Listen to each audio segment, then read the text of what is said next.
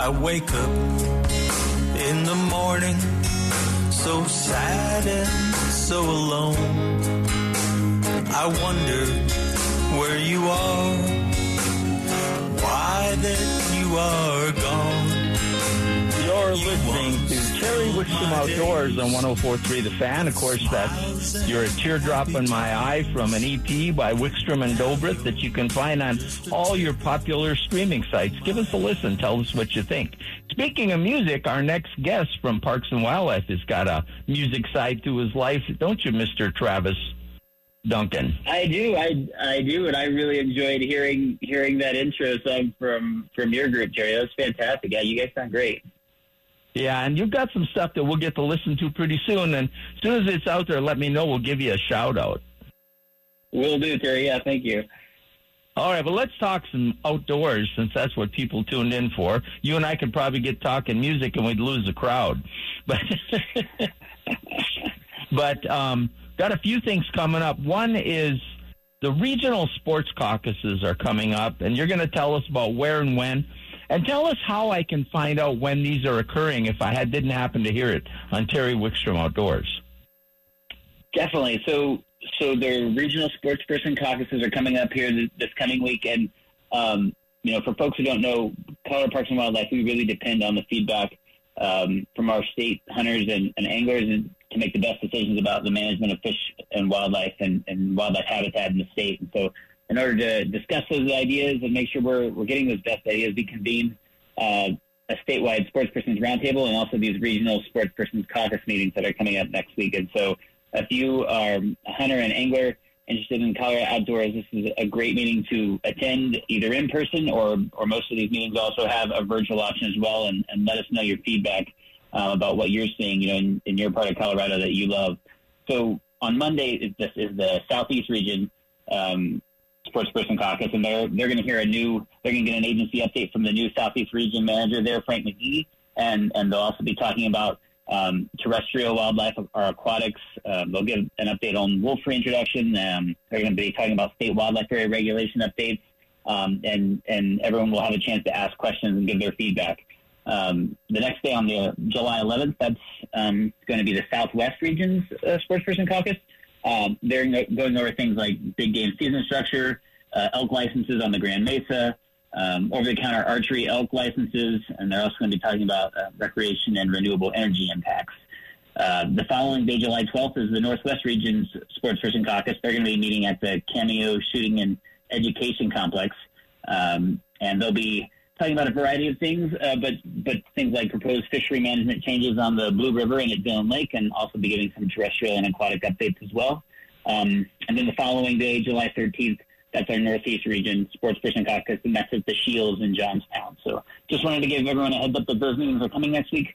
All those meetings, those agendas are up online on our website, on Colorado Parks and Wildlife website. So um, please check that out. Check out the agenda for your, your area of the state if you're interested in attending. And like I said, most of those meetings I think have a virtual option as well. Uh, so so check that out and, and attend virtually if you're not able to go in person. Now, well, a couple things I want to bring up. One is the um, how soon are these posted on a website so I can go look? And is there a particular search word I put in? Yeah, so I, you know, Google search is effective if you put in CPW and sports person, uh, regional sports person caucus. It, it comes right up the the page. Um, but is under our hunting page pages on, on the Colorado Parks and Wildlife website. And then, um, you know, if you want to see just the, the press release about, about those different meetings, you can actually go uh, to the bottom right of the main page and we have our press release area. It's pretty easy to scroll through and see, see the different releases that link you out to the, the regional agendas. And, and then the uh, last thing I wanted, is the Northeast one is of extreme importance this year there's been a difficulty in the management of the fisheries, not because there aren't qualified people doing a great job, but because of the water and weather fluctuations we get in the Northeast. And I know there's a number of sportsmen that are attending that meeting that are interested in seeing what can be done that we can maybe improve those fisheries. So that might be one in the Northeast region you want to take some uh, extra uh, uh, little pay a little extra attention to because there's some great resources out there that if we can improve those, that would be fantastic. Something else that's going on, and I know this has been changing over the last couple of years. And you know, it started with COVID, where so many people got outdoors, and they tried to, um, and just went into activities that they hadn't done before in areas they hadn't gone before, and that created a lot of confusion with people who weren't typical outdoor uh, consumers about what state wildlife areas are for, and they started getting used for things they weren't intended for, and nobody wanted to curtail people going outside. But certain dollars and certain uses were put in place for those areas. Tell us a little bit more about that. Definitely, Terry. So, so our state wildlife areas in, in Colorado, we have uh, more than 350 of them um, leased or owned um, through Colorado Parks and Wildlife using hunter angler dollars.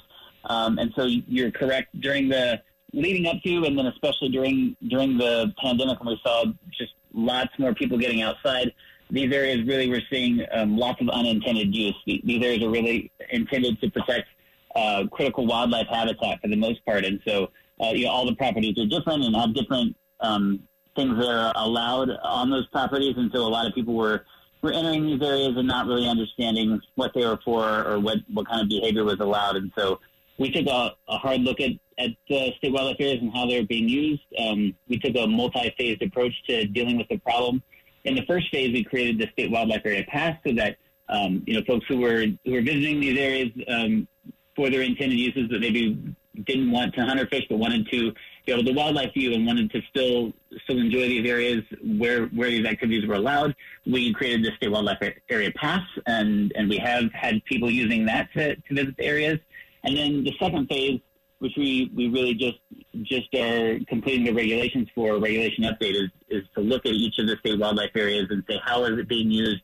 Um, is the wildlife still being protected? Is the habitat still being protected here, or has or what, what's the situation um, you know on the on the ground and um, how does it apply to the regulation in, in, place and do we need to tighten up the regulations so people understand what's what's allowed things like having um, you, you know, people were having dogs off leash. People were camping or almost living full time in some of these state wildlife areas, leaving trash behind, and so um, just just lots of lots of problems like that that come along with having just a lot more people um, in the outdoors. And so um, we just passed updated regulations that really uh, spell out and make it more standardized uh, as to what's expected and allowed in each of these state wildlife areas. And so um, those you can check those out online now. Um, if you go to the if you go to our website, uh, or I know a lot of folks check out each year the Colorado State Recreation Lands brochure, uh, and that update is really going to be your your best spot to get to have all the updates for that. So that's going to come out in early August. So so coming up, and you know, the first few days of August, it'll be up online and it'll start to appear in all our area offices, and you can pick that up, and it's good for the whole year, and it's going to tell you you know, if you're interested in going to state wildlife area, it'll, it'll make sure you understand what, what that area is used for, what wildlife it's protecting, and what's allowed at what time of the year. So you know when you're going in that you're you're using it appropriately and not and not harming Colorado's outdoors. Well, and a lot of them have pretty good signage that tells you, but there's so many of them. Sometimes it's tough to keep up. But I think the key message is these wildlife areas were paid for with hunting and fishing dollars and we want everybody to use them, whether you're a hunter or an angler or not. And like you said, wildlife viewing is becoming such a tremendous activity. We just don't want them overused or used for the wrong purposes, so they can be conservation uh, minded and and protect wildlife and protect habitat. Travis, we're running out of time, but thank you so much for joining us. I'll see you online on your music site. All right, same to you, Terry. Thank you so much. You bet. Travis Duncan, great resource, uh, really a friend of the show. Comes on a lot. We love having him on. We're going to take a quick time out. When we come back, uh, the folks from Kirk's Fly Shop and Estes are going to join us, and we're going to talk some more fly fishing on Terry Wickstrom Outdoors on 104.3 The Fan.